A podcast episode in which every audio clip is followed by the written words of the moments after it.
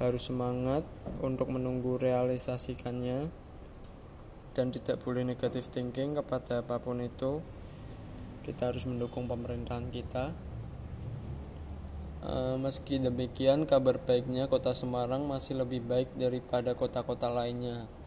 Disampaikannya konsep pembangunan bergerak bersama menjadi sebuah kekuatan di dalam membawa kemajuan untuk kota Semarang Harapannya dengan mus musrenbang tingkat kota menjadi momen yang tepat bagi seluruh stakeholders untuk berembuk dan menyampaikan program pembangunan yang tertunda pelaksanaan dulu.